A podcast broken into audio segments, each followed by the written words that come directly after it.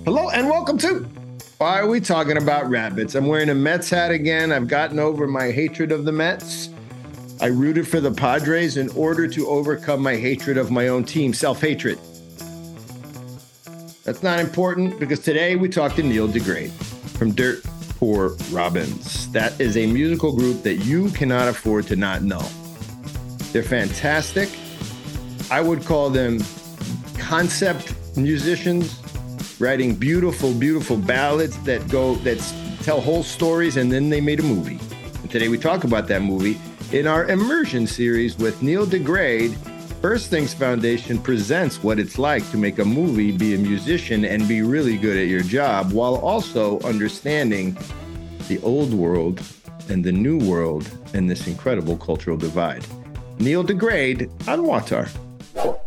Thanks for joining us and me. Yeah, and yeah. First Things Foundation. How you doing? You, I'm doing way, good. I'm, I'm I'm ready to talk about rabbits.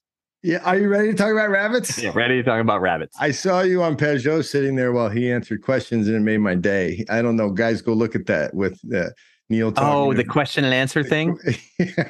That was so. Uh, that was such a surprise. While I was hanging out with him in Miami, and uh, yeah, he just like called me early in the morning. He's like, "Get up to my room. You're doing this with me." And I was like, still had like a bed head and like was sleepy eyed, and I ended up doing a question and answer with him. So here's what happened: is I didn't know much about you guys at that point, and I kept hearing mm-hmm. your voice.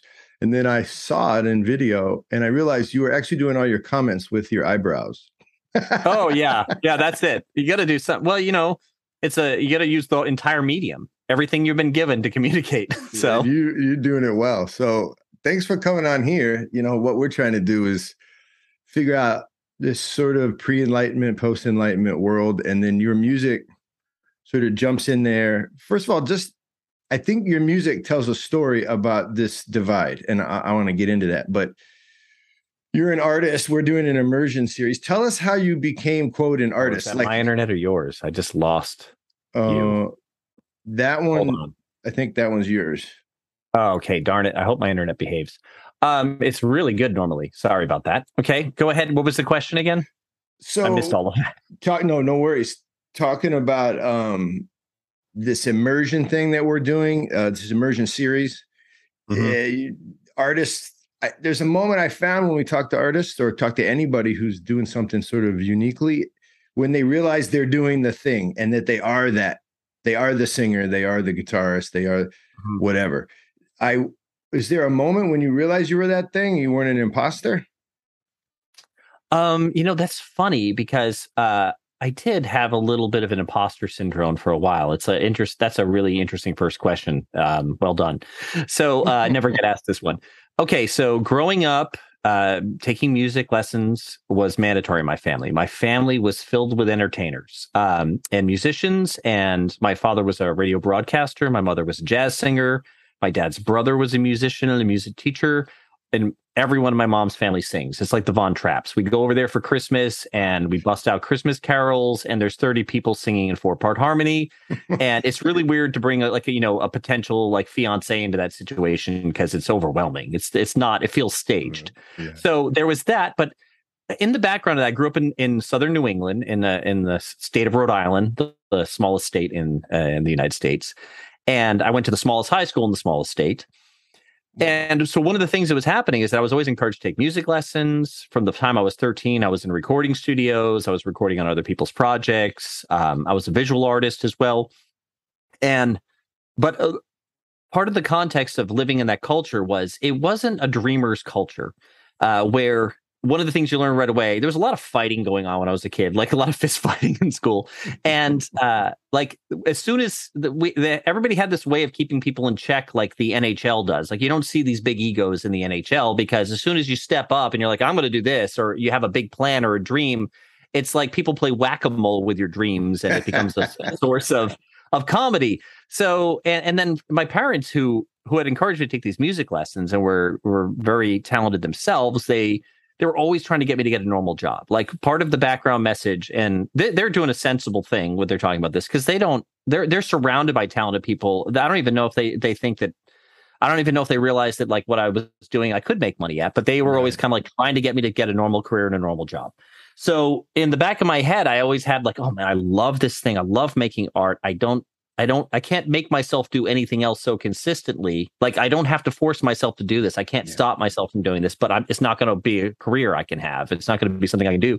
So uh, there was always this thing like as soon like when people would pay me or I was making money doing music or whatever, it just felt like it was going to go away immediately. And then, you know, you look back in your while and like, and my mom's so cute. She's still funny. She's like, you know, Neil, like you would have been a wonderful physical therapist. And she'll still tell me that now still, and stuff she'll like that. still tell you that so, right now. Yeah. But they're like, they're excited about what I'm doing. I don't mean to put them in a bad light. No, they're of course. But um, yeah, so like I did have this idea, like uh, because part of also moving forward in art is you have to put yourself in situations where you're going to look stupid. Like you have to dive in over your head. You have to jump into a room or jump into a session where everybody in there is more experienced than you. You don't know if you're ready. And but you're pretending like you are. So you are being a little bit of an imposter. You know what I mean? There's a part of you that's like, yeah, I, I should, I belong here.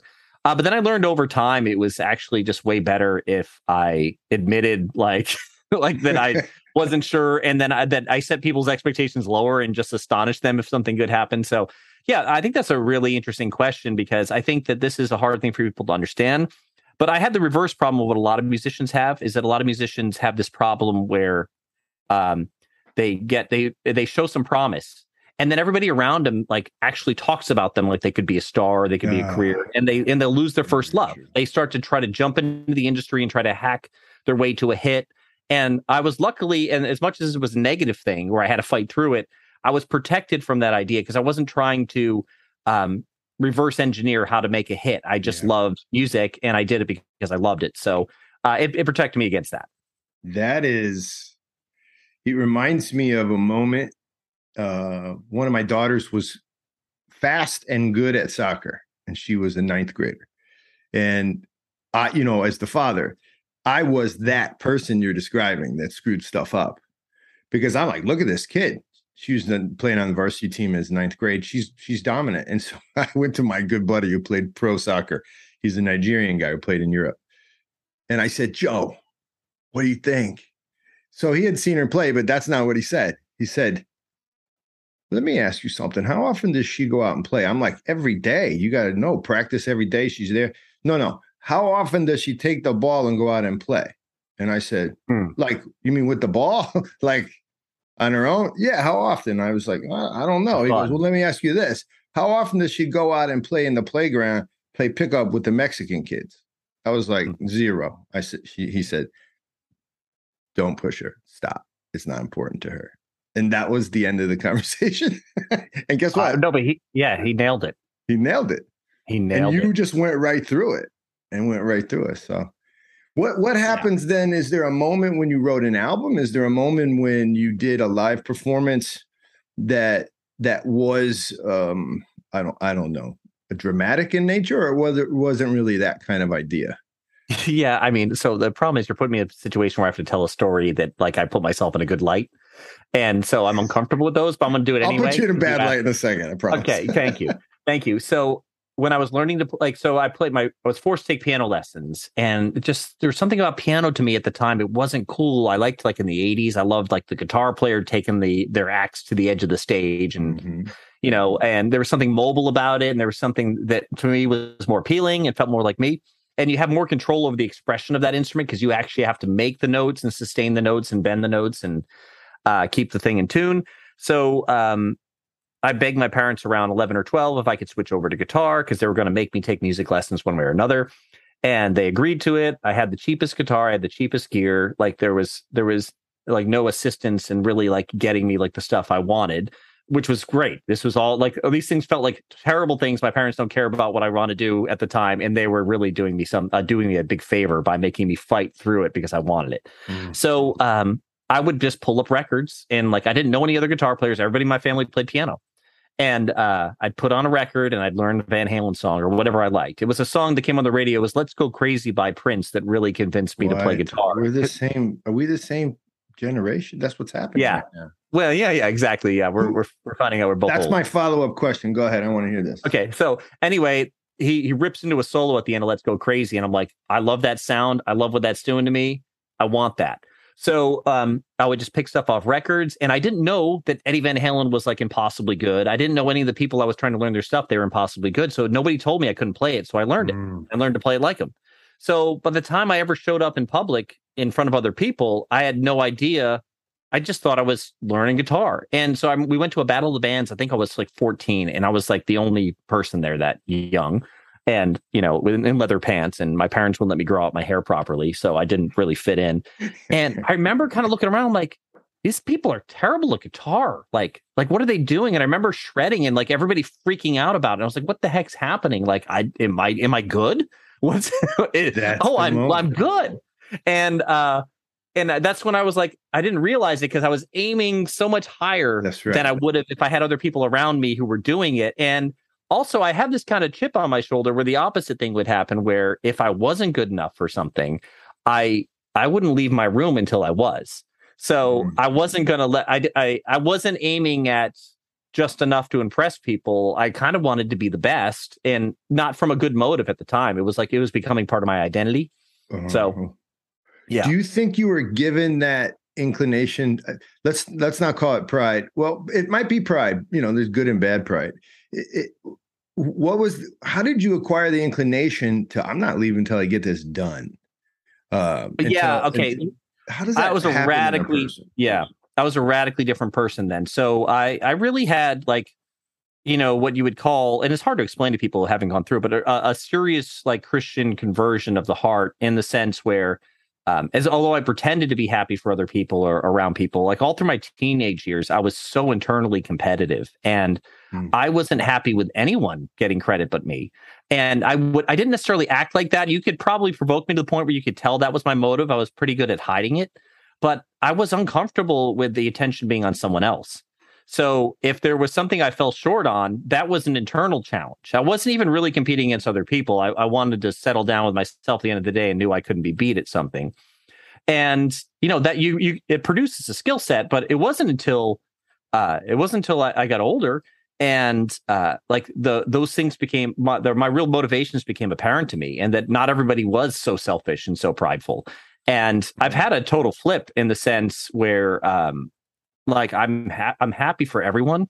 like now, I, when I go out in public, I assume the person I'm talking to has might have no one who cares about them or is rooting for them. So I try to be everyone's friend in that capacity. I see that like, and that is a although my personality on the outside is the same, it's a totally different wow. um, inner experience I've had because of an encounter I've had with God.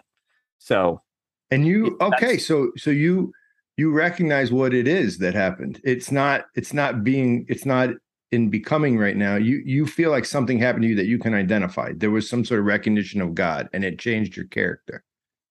Oh, absolutely. I was in, I was stuck in like a cause and effect pattern, and it's like revelation breaks the normal cause and effect pattern of, of the world. And so I don't think I had the capacity within me or any skill within me to see um to see outside of myself to know to know that was a problem.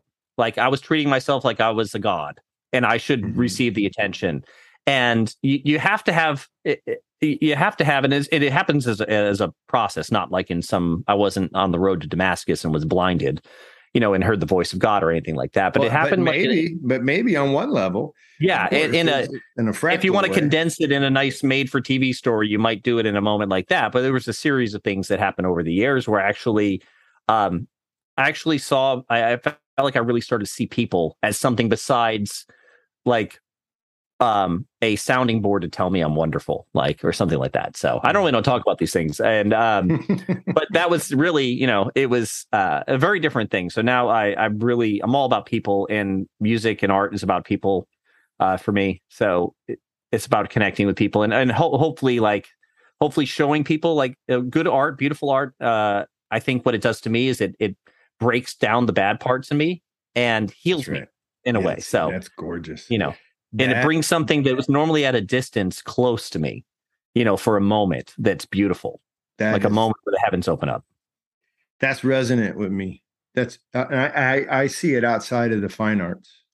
I see it in any human mm. being who's trying to take that which is and make it into something that you know becoming something beautiful and and we're all doing yeah. it or not right but i agree there's a certain there's a certain part to the fine arts that that draws us all when especially when it's beautiful so you've got a new movie it's coming out it's not I out do, right now I do. People can't jump on and see it right now but in about two weeks right tell us about queen of the night Well, whenever this airs, I don't know when you're going to air this. November 15th is probably the safest way to know.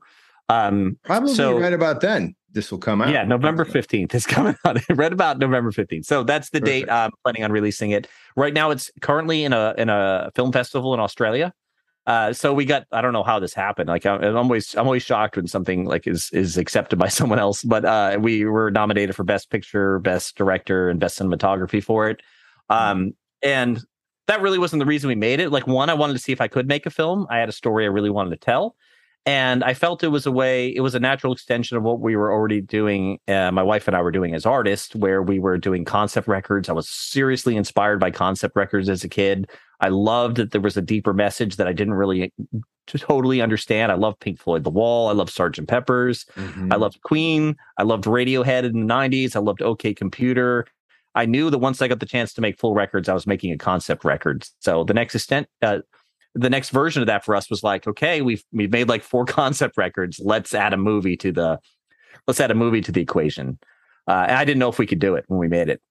what was the hardest part about making a movie Uh, the, the absolute the sheer tyranny of will you have to impose on yourself to get up and and to get all these moving parts going in the same direction to Yeah. get it done.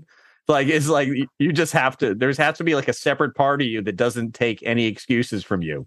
Like uh, so, I had to like divide myself in that capacity, and um, and one of the real things like it's weird. The one of the things that really helped me do that was the that I made the movie mostly with non-professional actors and actresses. Only one was uh, has an, like a ex- pre-existing IMDb page with credits, and uh, I wanted this to be fun for them. I wanted this to be a good experience, and I wanted us to have a party together making the movie. So um, that was one of the things that kept me going. Is that the more I talked about it with other people and I got them excited about it, now I was responsible to them, and that was. It was easier for me to want to take care of them in the process than it was to take care of myself and my own reputation. So that helped. Well, I saw it. I can say it's gorgeous. It's oh, fantastically thanks. gorgeous. It is haunting. So when people see this, Well, what about it for you? What What about it hit you that way?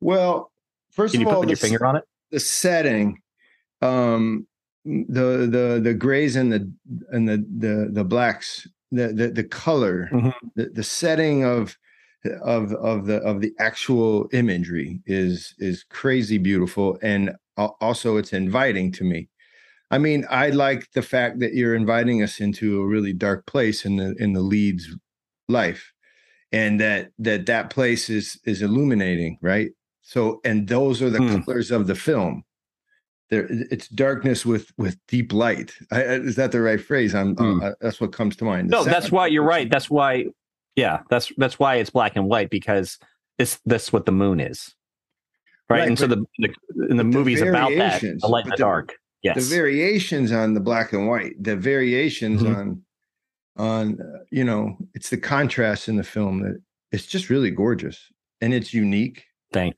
uh the other thing i really and i want to ask you this is on my list is the setting is something like you know the turn of the 20th century late 1800s Mhm. early 1900s and hmm there's something there's a reason for that.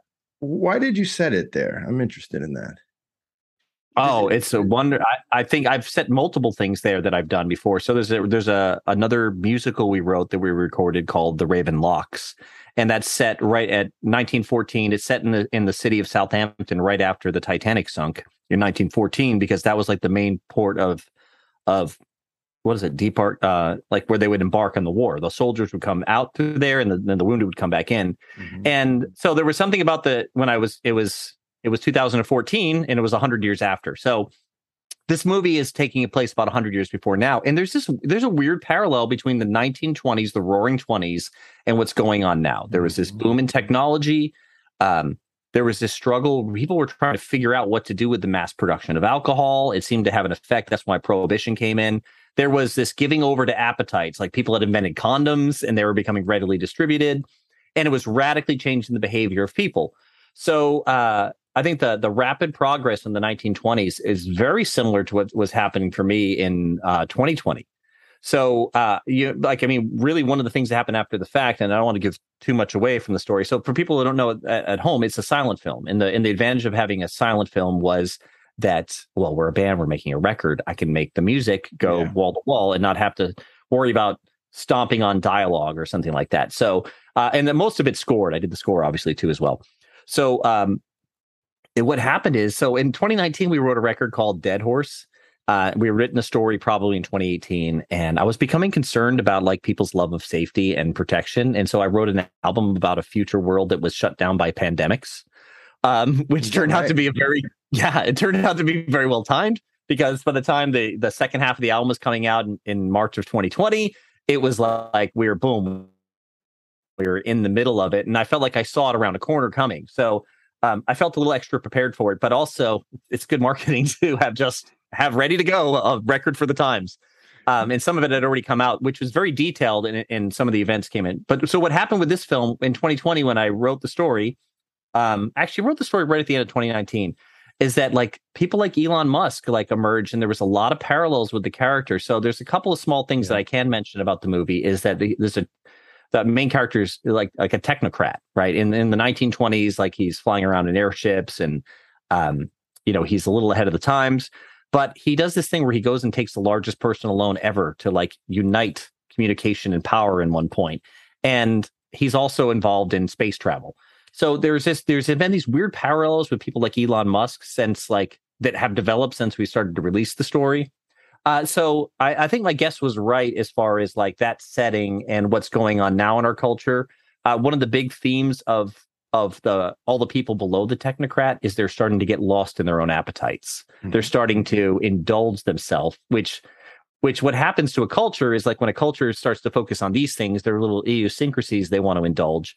Um, the tyrants behind the scenes can can manage all kinds of manipulation at the same time, and it's it's even a pattern that you see in the Book of Revelation, where there's this harlot that's that's working people into you know um, idolatry in her and all these types of fornications and temptations. And meanwhile, this tyrant uses that to gain power and pushes her out of the way, and then you're stuck. So um, there's something about the 20s where I felt like that was a good setting to talk about what's happening now, and there's a lot of parallels. Well, yeah, there's something, man, you nailed it. It is it is similar in time. It's also there's something about the answer to the question is in always in the technology, it, it harkens back to C.S. Lewis. The answer to the question is in the magic, but the magic, yeah. the magic is always an appeal to to the passion, and you know it, it's never the magic never makes directly, bow directly. Yeah, yeah. Magic, the magic no, directly. Always, yeah, and and and I think the technocrats of today, just like you said, which your film really highlights. Um, and the bankers in the movie are great. Uh, I won't give anything away except for those are the to me. you talking about the bankers? Those those were beautiful characters. Well done. The contours are so real.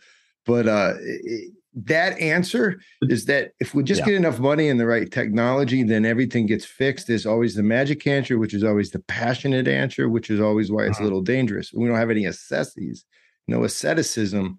I'm not talking about monks and nuns, although those are really important too. But the ascetic value in culture has well, it's just not apparent to people.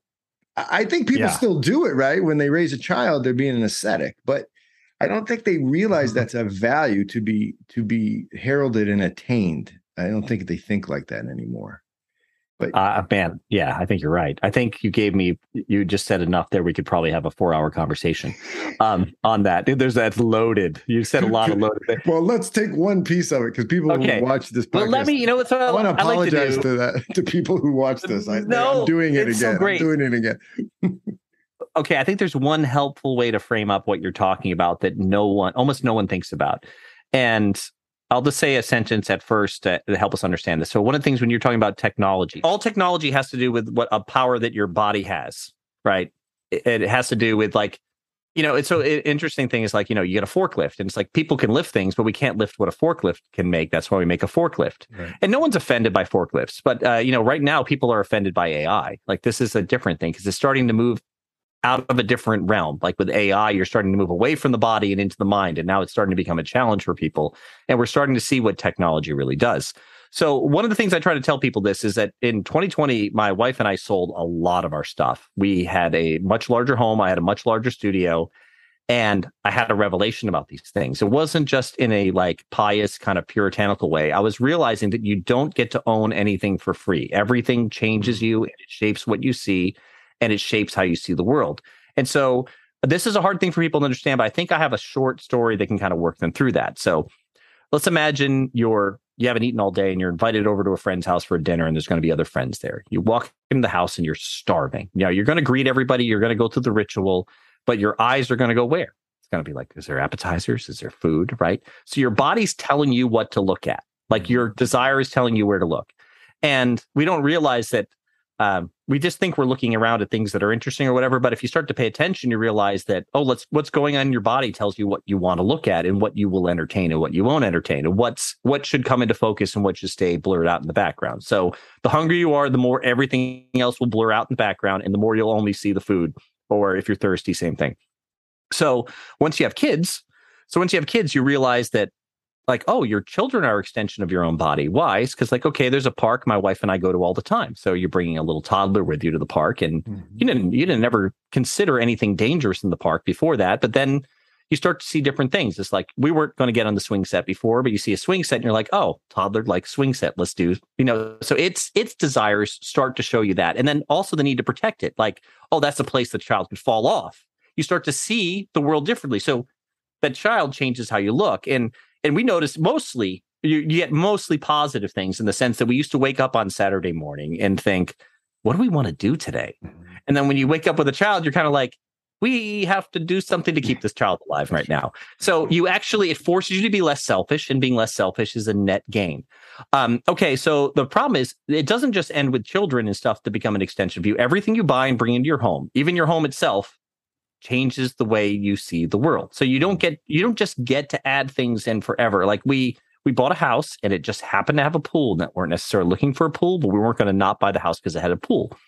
You're like, fine, you get a pool for free. No, you don't. You got to take care of that pool. You got to get a pool guy. You got to clean the pool. You got to you got to put a fence up around your house so neighbors' kids don't come running over and drown. You've got to like figure out how to regulate your own kids swimming. You got to take put chemicals in the pool. So now I'm spending time and energy on a pool. So um, one of the things that we in our weird sort of materialistic society, and I don't mean just straight up materialism as the philosophy, the, the idea that people like things and we like to add things to ourselves, and we're becoming uh, people that have more and more of a relationship with things is that all of these things, as they become more affordable or you, ex- you expand your things, you lose your mind a little bit technically because mm. you don't have the time to attend to what's above as much. You have to tend to these earthly things, and your body gets huger and huger, and your appetite gets larger and larger. So I've become very skeptical of anything I bring into my house anymore, not in like a legalistic puritanical way, but almost as like trying to be like a, a philosopher about it. It's like, man, I get this one life. Like, where do I want to put my attention? Do I want to do I want to maintain a large house, even if I can afford one? Do I want to maintain all these things? Do I want these things to be um, stuff I have to put my time into, or or where, where should I really put my time? You know, and what do I want to leave um, leave this world with having done? So I think that this is a, a modern problem: is that people are totally blind to this this notion. I think if I was going to add one quick anecdote to that, um, and so it's you, you, we think about the show Hoarders. I don't know if you've ever watched the show Hoarders. It's it, people are absolutely plagued. I have definitely watched that show. My wife. They can't get rid of their stuff. It's they nuts. can't get rid of their stuff. Yeah, and all these people have the same thing in common. They have trouble having real relationships and connection yeah. in their life. Yeah. Right. So these people, they they they come up with a substitute for that. And so they when they describe their things, they have a story and a relationship. They personify those things and they can't get rid of them because it's it's getting rid of their friends and their and the stuff they've added to themselves to make up for that void. But the problem is the reason they hoard is you can never have enough of what you never really wanted in the first place. And the protection against these things was learning to connect and have real relationships. And this is why in 2020, when everyone was shut down and everyone was kept away from other people, and people were making less money in a lot of situations, you had a banner year when it came to Black Friday because the the that what it turns you into to the uh, emptiness. You're a, you become the perfected, idealized consumer. The more lonely and separated you are from other wow. people. Yeah. So. Yeah, you know, you're making me without. We do heavy things lightly. That's our tagline. I love that. I didn't know that. I heavy things lightly. We do the heavy things lightly. So I'll add a little heavy and then we'll try to make the story No, no, I like the heavy. Can we let's do heavy? But Let's- then we'll. Okay, we'll do it. no light. This is the no light show. I'm going to take a break from Neil for one second to introduce a new segment led by a new woman named Molly. Guys, Molly is a supporter and she wants to say a few words each week on two minutes with Molly. Welcome, Molly. This is Yes, two thank minutes. you. This is two minutes with you, super supporter. This You've is. If there's a thing we've offered, you've done it. You've gone on a Keipi journey, you take the night Yep. classes. Now you're going to join the wine and class club. And then Yep. what else? You eat khachapuri. You just like, I make it. you, I make it. you don't know I aggressively, I aggressively Hmm. promote WAWTAR and First Things. By it. You make. no, not the Georgian not a cheese bread? No, no, no. That would work too, though. Can you imagine? Hey, listen to this show. Here's some cheese bread. I don't know. It's an option. Is that You need is to be open. Again, you're too narrow right now. Who are you trying to reach right now? Just like normal people? just normal people who want to support Like little by targeted little? aid authentically, right? Yeah, To like little by little. humans, little by little. No more little by little, big by big. That's what we're doing. And that's what you need to do. So here's what you need to do. You need to have like a celebrity spokesperson. Uh, JFK is no longer available, so that's not an option. That's not good. um, not an option. Um, I don't know. Like you could Gisele Bündchen, isn't she like single now? She's got time, you know. Gisele, could we get Gisele? I don't know, maybe. Hmm. There are those Well. JFK and Gisele. I guess I was going for the just sounds. So That's um, not really a strategy. yeah. That's totally a strategy. Just sound superstars. Yeah, I don't know. Well, what about Um, Jay Z? Ooh, that could work. Yeah. I think he aligns with some of our local hopes and dreams. It feels like he's trying to change the world. Isn't that what you're trying to do? No, how are you a super supporter? Neil, you're making me think of a twist. It's not really a twist. I think it's actually might be the understanding. And I'm gonna do a Bible story. But the camel, the camel that can't get through the needle, of course, really refers to the camel, the wealthy, the rich. And don't hear like I've got a big bank account. A wealthy person who has stuff that they don't need. That Mhm. stuff has malformed them. In other words, it's given them a hump, and the hump doesn't allow them to pass through what should be a, a proper uh, uh, a passageway.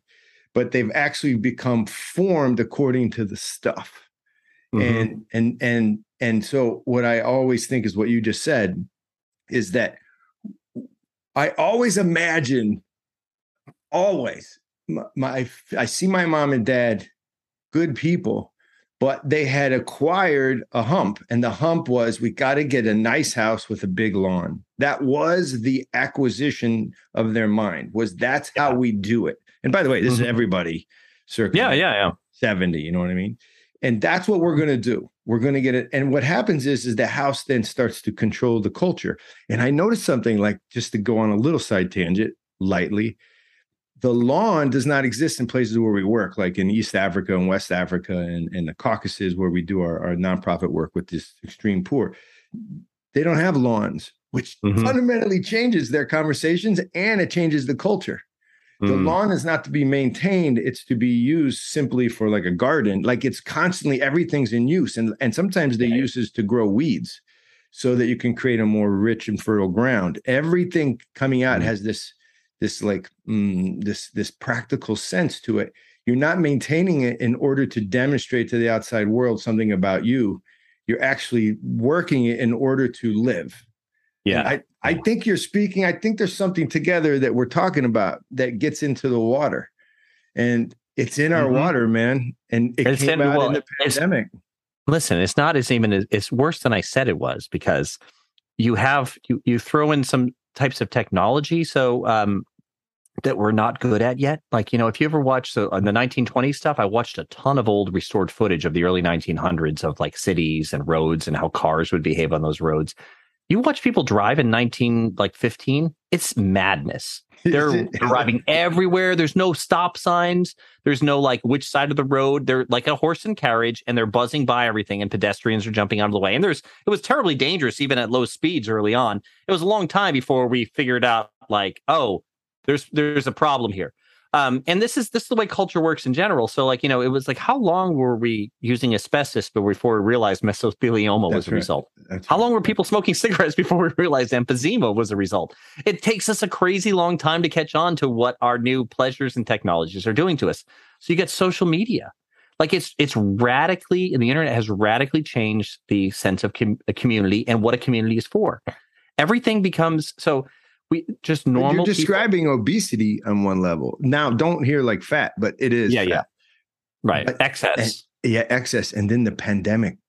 It was mm-hmm. almost like the pandemic was the outcome of obesity and in all of obesity's many meanings, right? Like the pandemic yeah, had right. to come almost. I think right. of it like that. Yeah, yeah. So I think that, well, yeah, because you, uh, you know, if you only like, so there's a uh, song I wrote called "But Never a Key," and I'll try to quote the song lyrics at you. I don't do this often, but it fits. It's this. Um, it said, um, "Lo, that's the way it goes. I'm sorry, you'll never be free. If all that you see is the danger, the cage will relieve. Um, lo, that's the way that it goes. Um, wait, sorry. Uh, wait, hold on. that's the um." No, that's the path that you know, say, sorry, lo, that's that's the path that you chose, a true hedonist indeed. So don't lift a finger, your warden provides all you'll need, but never a key. Wow. So, but that's the I wrote that before the pandemic because that's everything was pointing in that direction. People were totally ready. They were so ready to be like, like, listen, protect me. I need a cage. I need a cage. It's too. It'll keep things out. It'll keep me from getting out of control. Um. So, is that what, but that does that come from our fear? Is that what the fear of death is too? That's all the same part, yeah, parcel the same I mean, conversation. It's all the fear of it's all the fear of death. I mean, um, so like so getting back to social media, you know, one of the things that struck me, I was studying the the story of Snow White, and I was uh, Jonathan Pageau and I were studying these two stories, and one was Snow White, and one was um, Sleeping Beauty, and the, we are trying to get. It, it was about getting to the bottom for a podcast of the idea of like why are these princesses so sleepy and what does it mean but there was a thing that jumped out to me unrelated to this necessarily, which was the queen who's mirror, mirror on the wall, who's the fairest of them all. And now this is something we understand that's the motives of a villain, right? She wants to be like I describe myself as a teenager. So I relate to this. You know, I wanted it for me.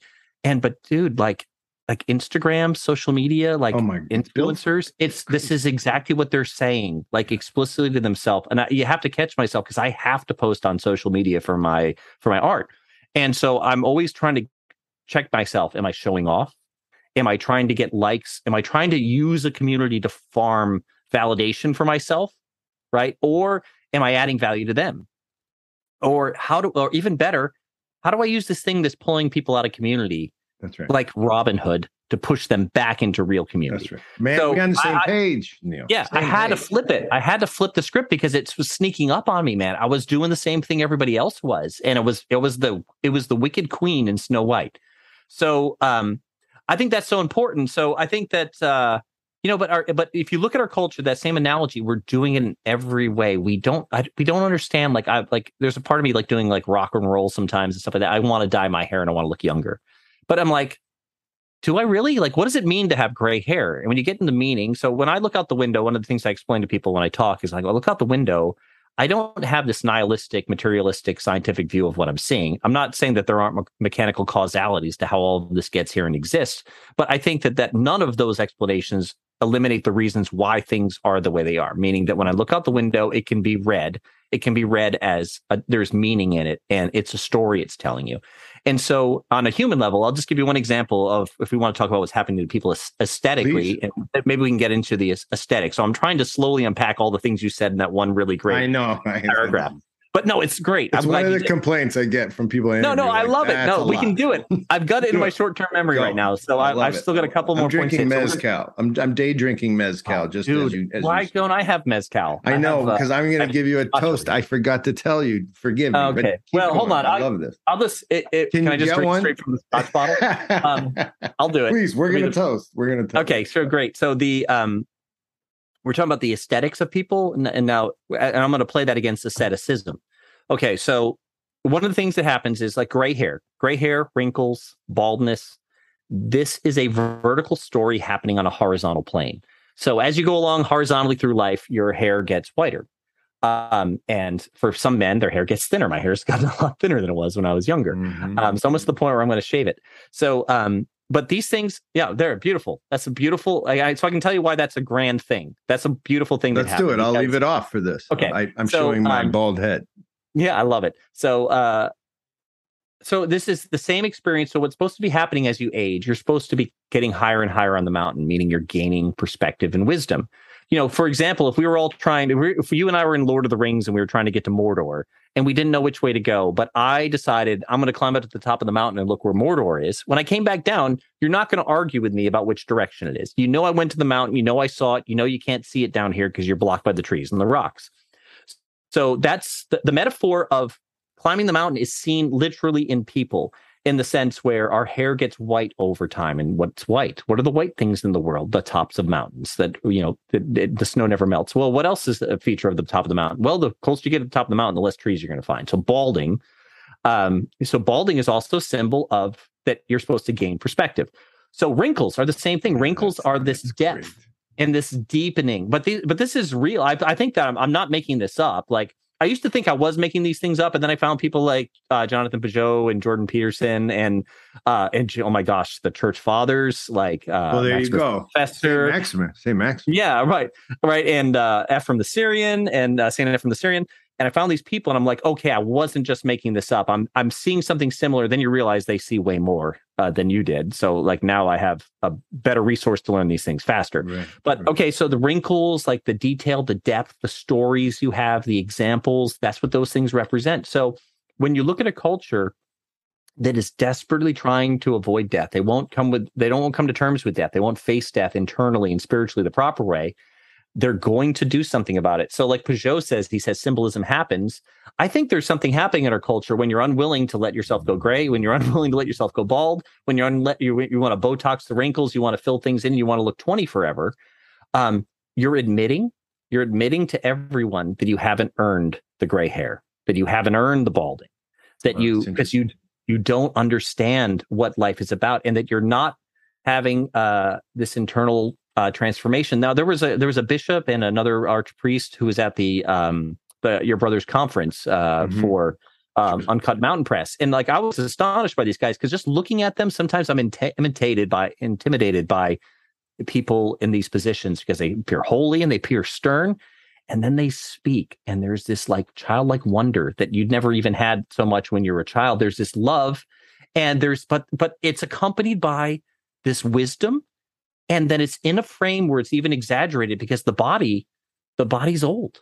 The body's gray the beard's Right, long the hair's falling out and it's Right. so beautiful and like what a message that is to like people who are struggling in life with with with vanity to see older people who embrace it and will actually earn the gray hair and the balding as opposed to panicking and constantly spending the rest of their life trying to look young so I think that's that's a that's a another level of tragedy we're experiencing in our culture, and we have to. We're this is the garden we're planted in, and my my only way out of it is church.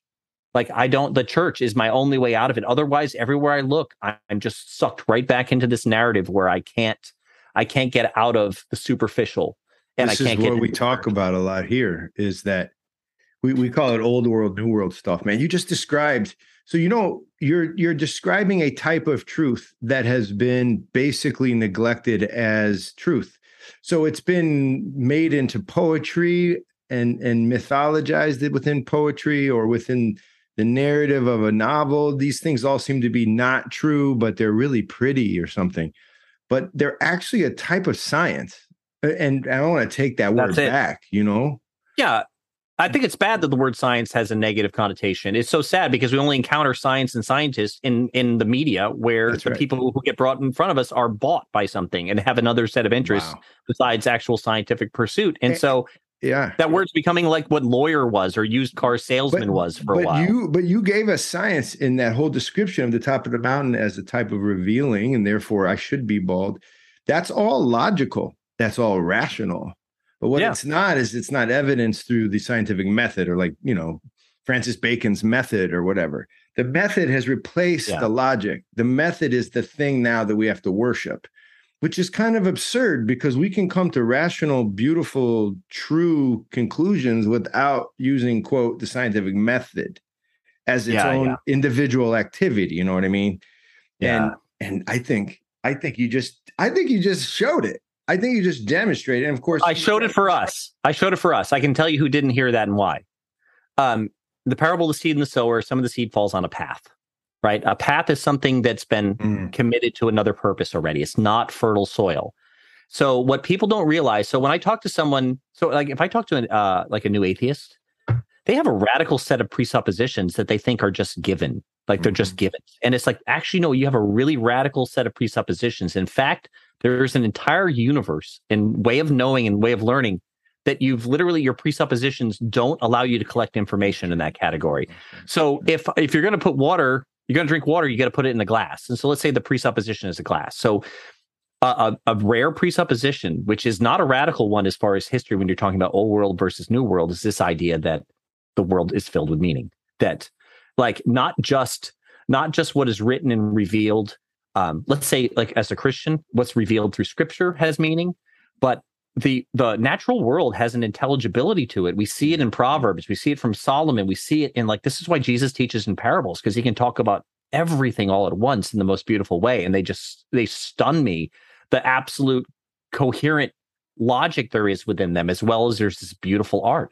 And so if people like I tell people, I'm like, listen, if you can't look out the window and ever imagine that there's something going on here besides random causes that made everything, including you, if you can just find a way to to to start to look and collect information under the under this idea that like no you were made for a reason. You're made for a purpose. Like there's a purpose for this creation. This creation is is is like a womb. We're being developed for something better but there's stuff happening outside the world and you won't know about it unless there's this analogous analogous natural level within it. And you learn to read that world you can't collect things. So what you and i just said which it just sounds like pure logic is nonsense for someone who can't embrace that presupposition who only thinks there's one side of the coin to the universe. There's just material materialistic things. It's material and there's this physical laws they don't even ask where the physical laws came from or who's maintaining them or how they were maintained or how physical laws could ever create themselves or form they'll never ask that question they just see the stuff and they're like no we can explain it all this other stuff is made up by the human beings who came about through random processes Yeah, but brother, I'm going to tell you something. I previously, before this job with First Things, as you know, founder, whatever, I was in education, higher Hmm. and also high school. But I have to tell you something.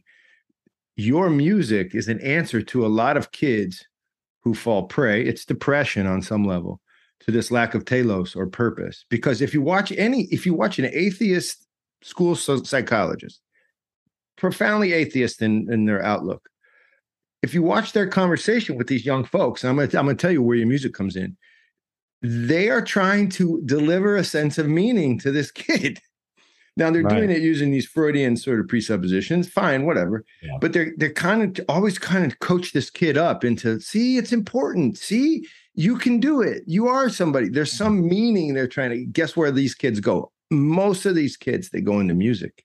They go shut their door and they crank up something and it's really important what you Yeah. guys give them because if the music in all of its not just the lyrics the all of it is uplifting in a way that drives them towards something deeper.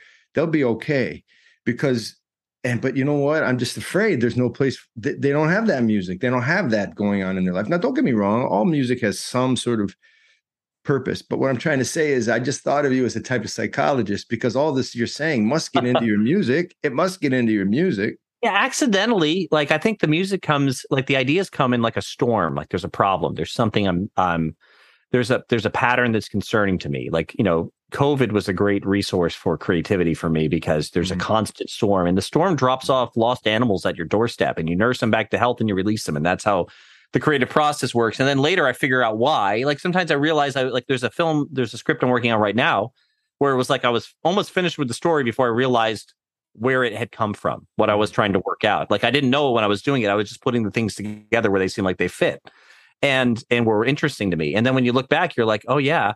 So, but I mean, what you're saying is like I'm shocked because like what you're saying is I get those messages from people. I get so many people who reach out to us.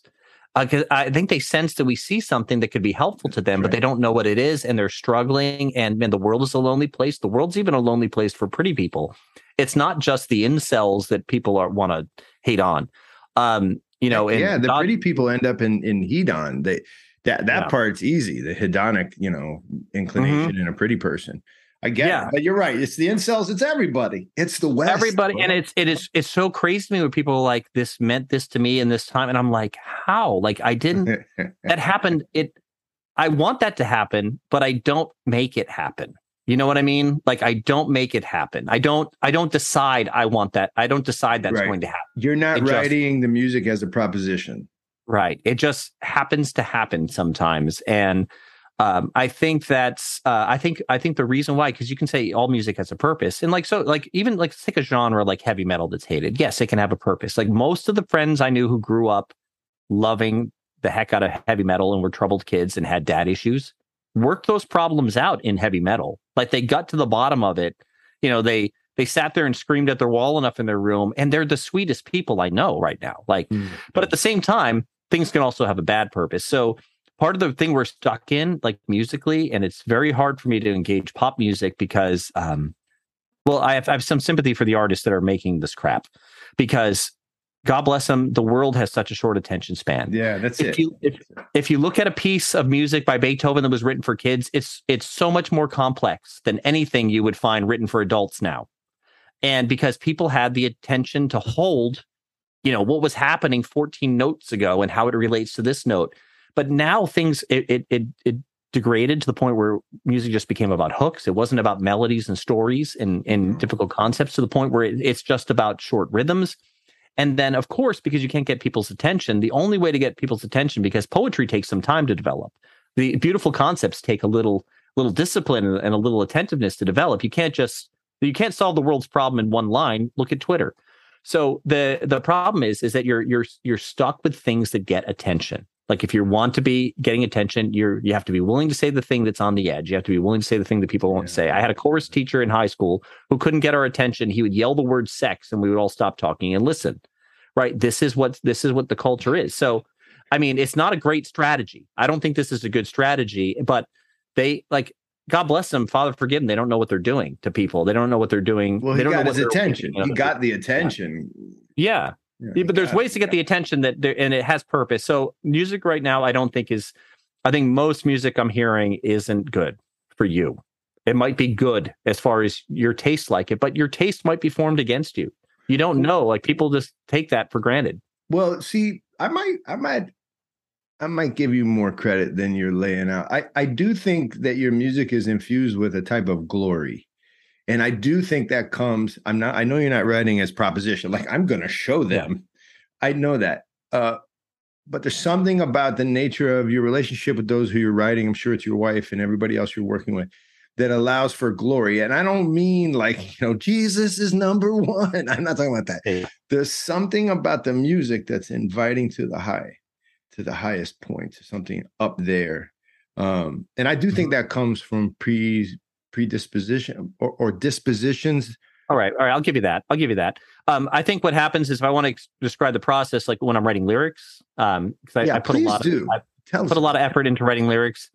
I know I'm onto something when I get a lump in my throat. I'm not a particularly emotional, easily a person who easily cries, and it'll be a weird thing sometimes that puts a lump in my throat. It might be I've mythologized something, and it for whatever reason, the analogy or the, Mm, the symbolism hits in a way where Mm. you've connected the heavens and the earth. You brought something closer that's somehow. You don't know how you did it, but you brought something closer than it's it's normally at a distance, right? And you're like, oh my gosh, you can't hold it there and you can't keep it there. I can't keep saying the line and getting the same feeling over time. priestly that's priestly the uniting of heaven and earth That is Oh, the what- priestly activity, and we Yeah, all do it. the- we all do it. That's the duty of loving your na- loving your neighbor. That's what mankind ought to be doing. So the idea of connecting this vertical space the vertical space is so ignored in in modern entertainment that um you know so like one of the ways to look at this because like there's all kinds of uh, great ways music can function. So if we just look at like maybe what was happening in europe in the 18th century versus what was happening in america and the uh 19th and 20th century music it went in two different directions. So um it, it maybe it had something to do with the uh, the Catholic Church in Europe or just the European tradition, but the music is trying to transcend. So even you can hear this in like what you might call Europe Euro rock. You might listen to U2 or even Coldplay. Now these aren't my favorites, but there's there's something like they're reaching up for something, right? And so you get over to the American forms of music and it's and uh like our spiritual tradition became kind of more of a blues jazz tradition. It was more about looking inside validating your current circumstances. Now, both of these things need to function in art, but like we were talking before, so now we can circle back down to uh, what I learned. So I, I started going to or, or an Orthodox church in early 2019, and something hit me the first time. It, that. I wanted to find that. it out. made Okay. sense to me suddenly because, like, you know, the problem with talking, like, I don't. I don't try to talk people into Christianity much. I, I talk about it. I make a declaration of what I believe is true, but I don't try to. Per, I don't try to persuade. I will answer people's questions, but because uh, one of the problems with Christianity is for it to be true, it has to be more than something I could just explain to you on the outside. Like for it to be what I claim it to be, I can't just. I can't. This part of the dialogue that's happening on the internet right now. That's frustrating. Is like yeah, but like until they until they have a glass that can collect this information, until they participate in drinking it, until they sit down at the table with everybody else and they're like, I understand what this food tastes like. You're just describing a meal that no one's ever flavors that no one's ever tasted. You can only get so far. So um I you know, I think that's let me try to get back around to what I was going to say. So asceticism and beauty. Okay, that's what I was going to say. So 2019, I I cried like a baby at Orthodox Church. Now it's a very big Orthodox church with a very beautiful choir and a very beautiful iconostasis. For people don't know, that's this thing that's on the altar, and there's this these wonderful as a visual artist. Like I was like, oh my gosh, like the the artist who designed these icons, like even the story icons, like they understand something so much more participatory about art than I ever did, and they're connecting the the moment the world came into being to the moment this age will end in one picture somehow. And I'm like, oh my gosh. And like it was overwhelming to me. But like at the same standing time, right there, you were crying. You just had tears. yeah. Oh yeah, like an idiot. People um, saw you. my wife had the same experience. Crying. That guy's crying. Yeah. Uh, hopefully they weren't looking at me too much. uh, well, I have a lot of like distracting things going on too. So maybe the glasses and uh, so true. anyway, he's crying, sort of. I think I can't tell, but he's crying. I'm I'm having this moment. I'm having having this encounter with beauty. Something that was that in my previous practice of trying to reach for the heavens, I could never embody or get to. It was suddenly brought very close. It was like that dome on the ceiling. I was up inside of it, and it was like everything came down and became animated to me. So, but I, had a weird revelation as I was driving home. It was like, how can this be? Like, how can this be here all this time and I never saw it? And how did I? How did I? Uh, how did I not know? Like, I was trying so hard to know God.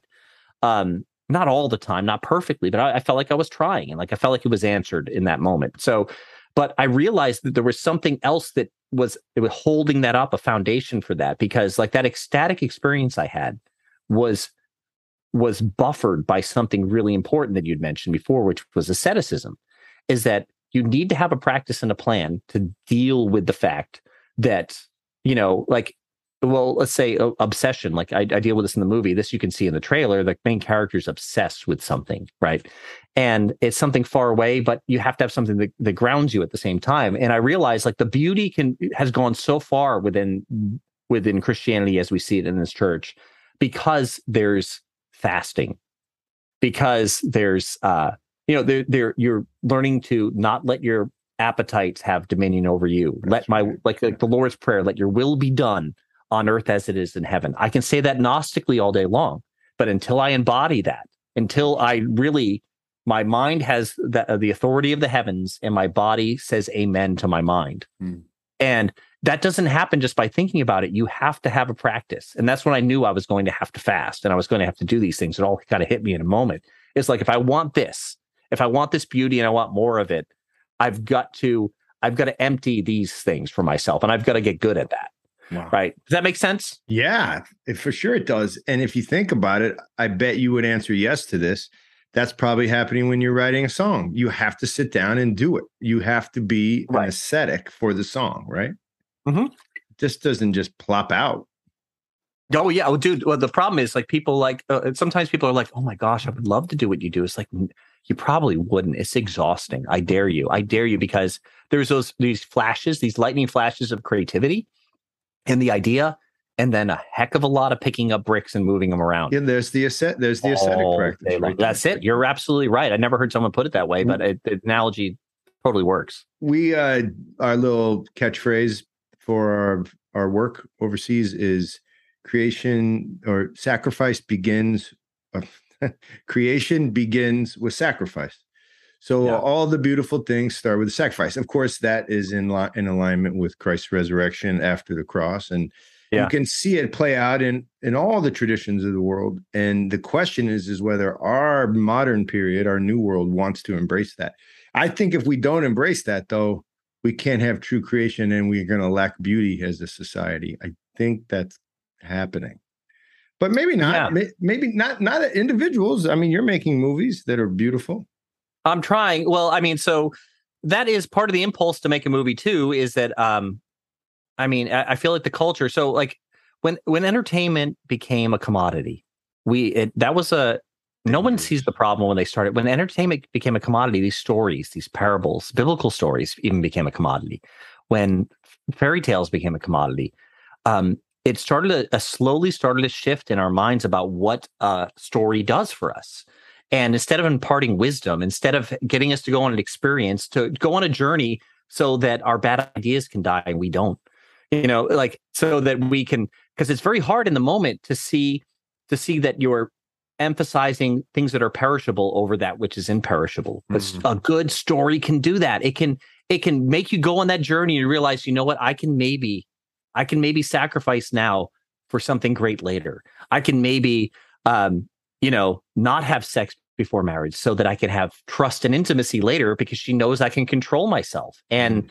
and she knows that I reserve this for her. like these things like you you if you don't have the right stories you'll you'll never see this you don't you no. can't see far enough no. I can't see far enough so when it became a commodity man it it it emptied it of meaning and now it became I want to go home happy I want to go I want to have a good time I want to have a few laughs or I want like or I want to use, I want to be scared in a positive way, where in a controlled setting where it's like a little, little bit of an adrenaline rush.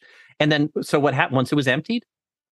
It was like, oh, people realize we can stuff meaning in this. And what do they do in our culture? Because everything's politicized, they stuff politics into stories. And yeah. it's, it's absolutely boring. It's the same dead art I used to experience in evangelical churches where everybody was on a mission to put a message into the music and the and all the songs and all the stories were manipulated to try to force a perspective in you.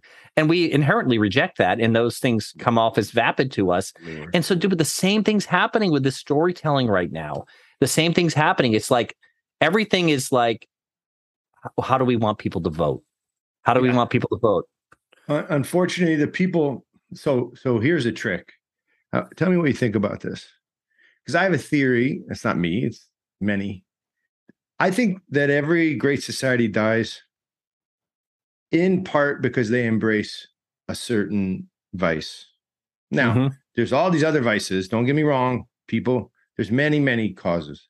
But I think you can say every culture embraces a certain vice. And we've mm-hmm. embraced greed. So here's what I mean by that. The storyteller of today tells the story that will hit the most people for the most bucks the problem with that is, is we all know that every human is potentially and usually right enslaved to their passions. So mm-hmm. what can hit the most of us at one time is the most passionate. Now, people here who aren't familiar with the way the, the old ancient Christians speak, passions aren't bad, but a, all of us have them. But the danger is, is that someone is manipulating us and we aren't aware that we have them. right. So we we we we think that our desire is good because it's our desire, but in reality, right. we know that the, a good commodifier will recognize in you and me and all of us that the main thing that drives us is our is our desires, and then they tell the stories to inflame our desires, and we think it's good. and we pay money and unfortunately every story is then told for the greatest bang for the buck and i think that's where we're going and i i, I just really love people who who risk the eternal story even though they might make less money it's probably you bro i think you oh yeah i make less money yeah that's right i make less money that's so right. i get offers to do other things it's just i can't i just can't it's so hard and and uh but but you know, I think uh, there's hope. There's hope because, like, okay, so what you're talking about with the old versus new. Here's how everything works. Um, you have a thing, you're naive about it.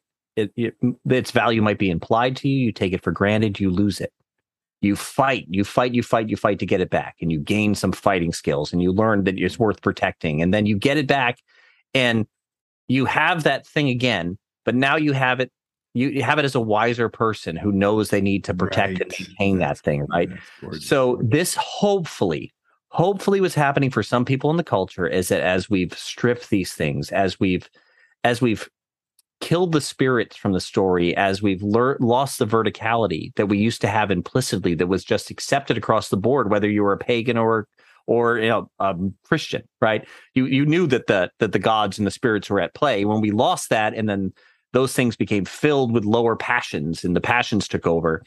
When we get these things back, when we get this ancient, well, I'm calling it ancient, but I mean, it's just, I think it's the way a person ought to see the yes. world. Yeah, I think right. that's great. I think that's right. Great. When you get that back, we're gonna, we're gonna, we're gonna have the wonder of it again, the experience of living in it, but we're gonna be able to understand it better. Hopefully, that would be my hope for the future of storytelling. And I think that I think people who are part of my my tradition and culture right now stand the best shot of doing this because Agreed. it it never disappeared from it. The sto- somehow that when the whole world said angels and demons are stupid, it's all science.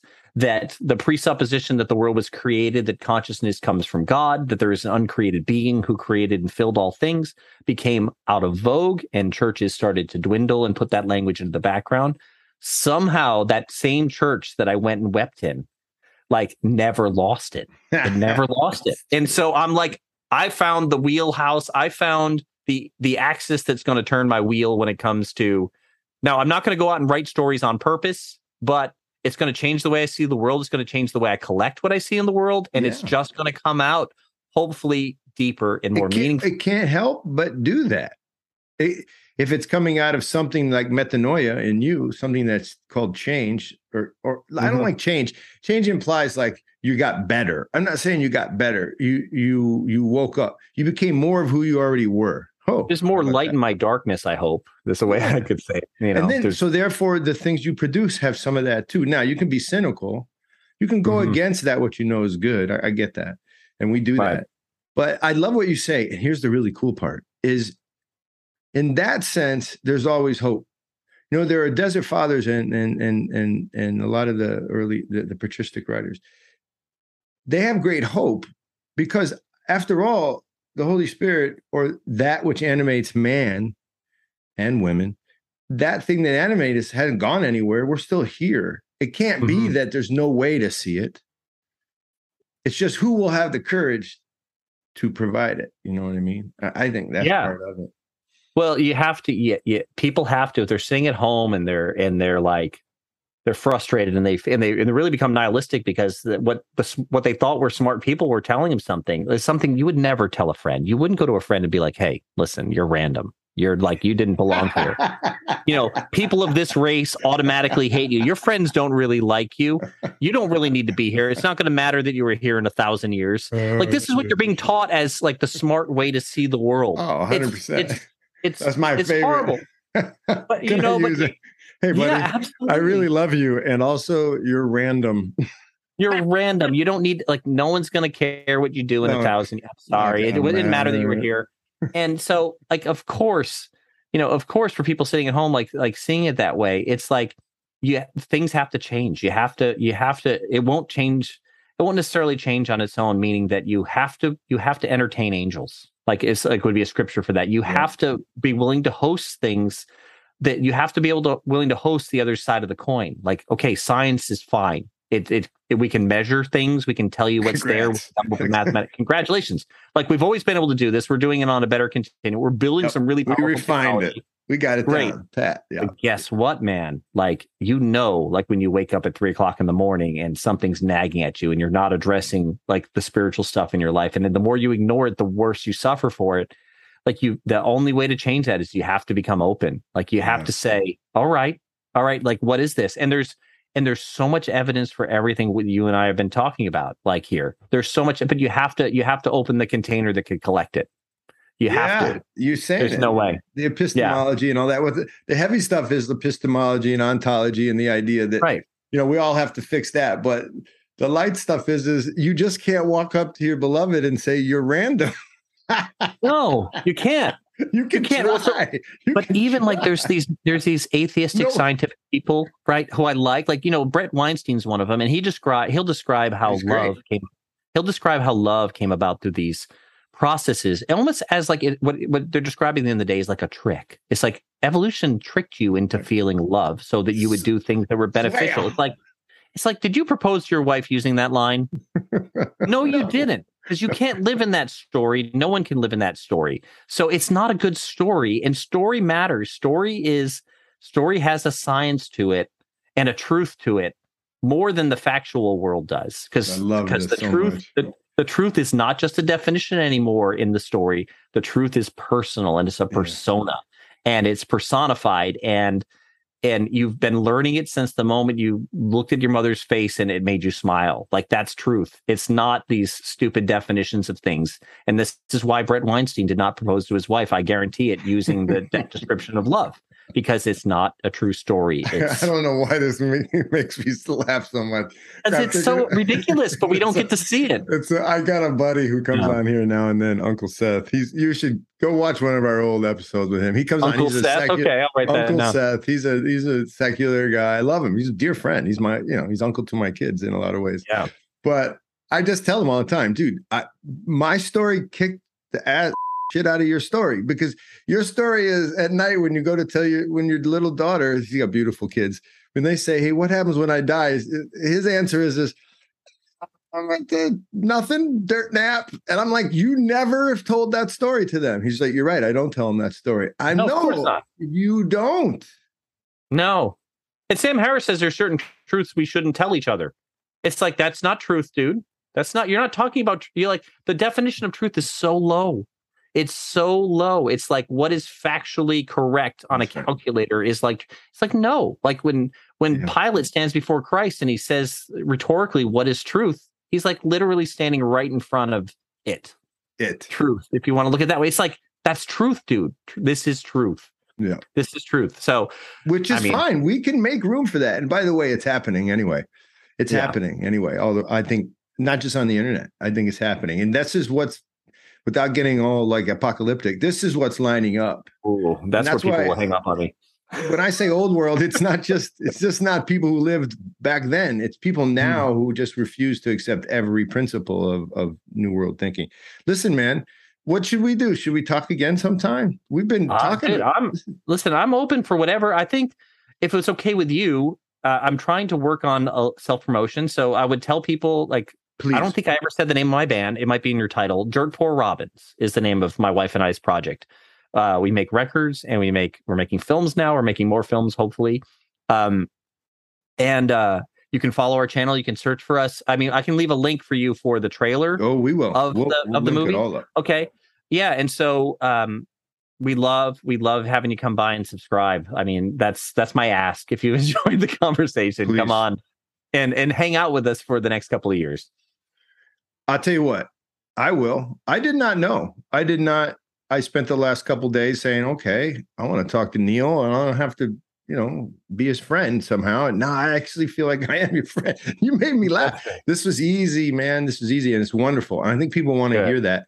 And I don't think we got too didactic and, and preachy. So God willing, that's not the that's not the point of all this. But yeah, listen, I just don't yeah, yeah, I agree. Okay.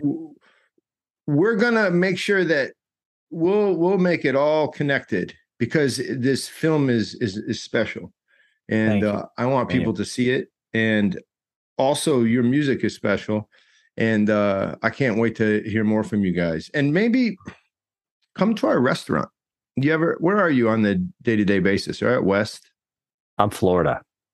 where in florida I'm Florida. Well, I guess the close. I'm south of St. Augustine, north of Daytona Beach. Those are the two biggest landmarks.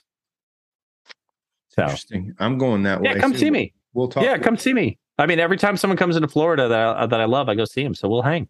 I'm driving down. We're gonna do a oh, we're gonna do a benefit concert. Guess what? In the Keys Where? next year. Maybe we'd talk to you. Yeah, pick me up on the way down. I'll Pick pick me up on the way down. the way down. I think that Great, man. And let's pray for each other's projects in our lives and our families. Please do. Please do. Yeah. This was a joy, Neil. Yeah, dude, this was great. I li- I think I might have enjoyed this more than any podcast I've done yet. So Okay. you were a fantastic interviewer and a conversation partner. All right. I'll like see you soon. We'll, we'll do it again in a little All while. right. Peace, Awesome. brother. Peace. Peace. Gaumarjos to Neil DeGraide. That was a great conversation. That made me happy.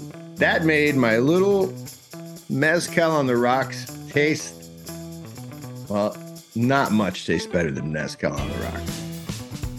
Maybe a beautiful, delicious, sparkling water with my wife.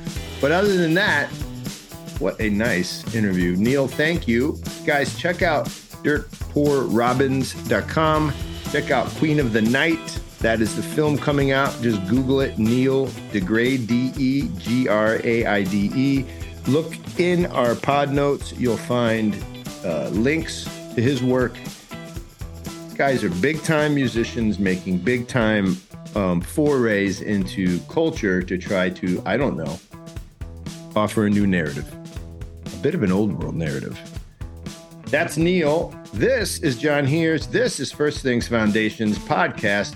Why are we talking about rabbits?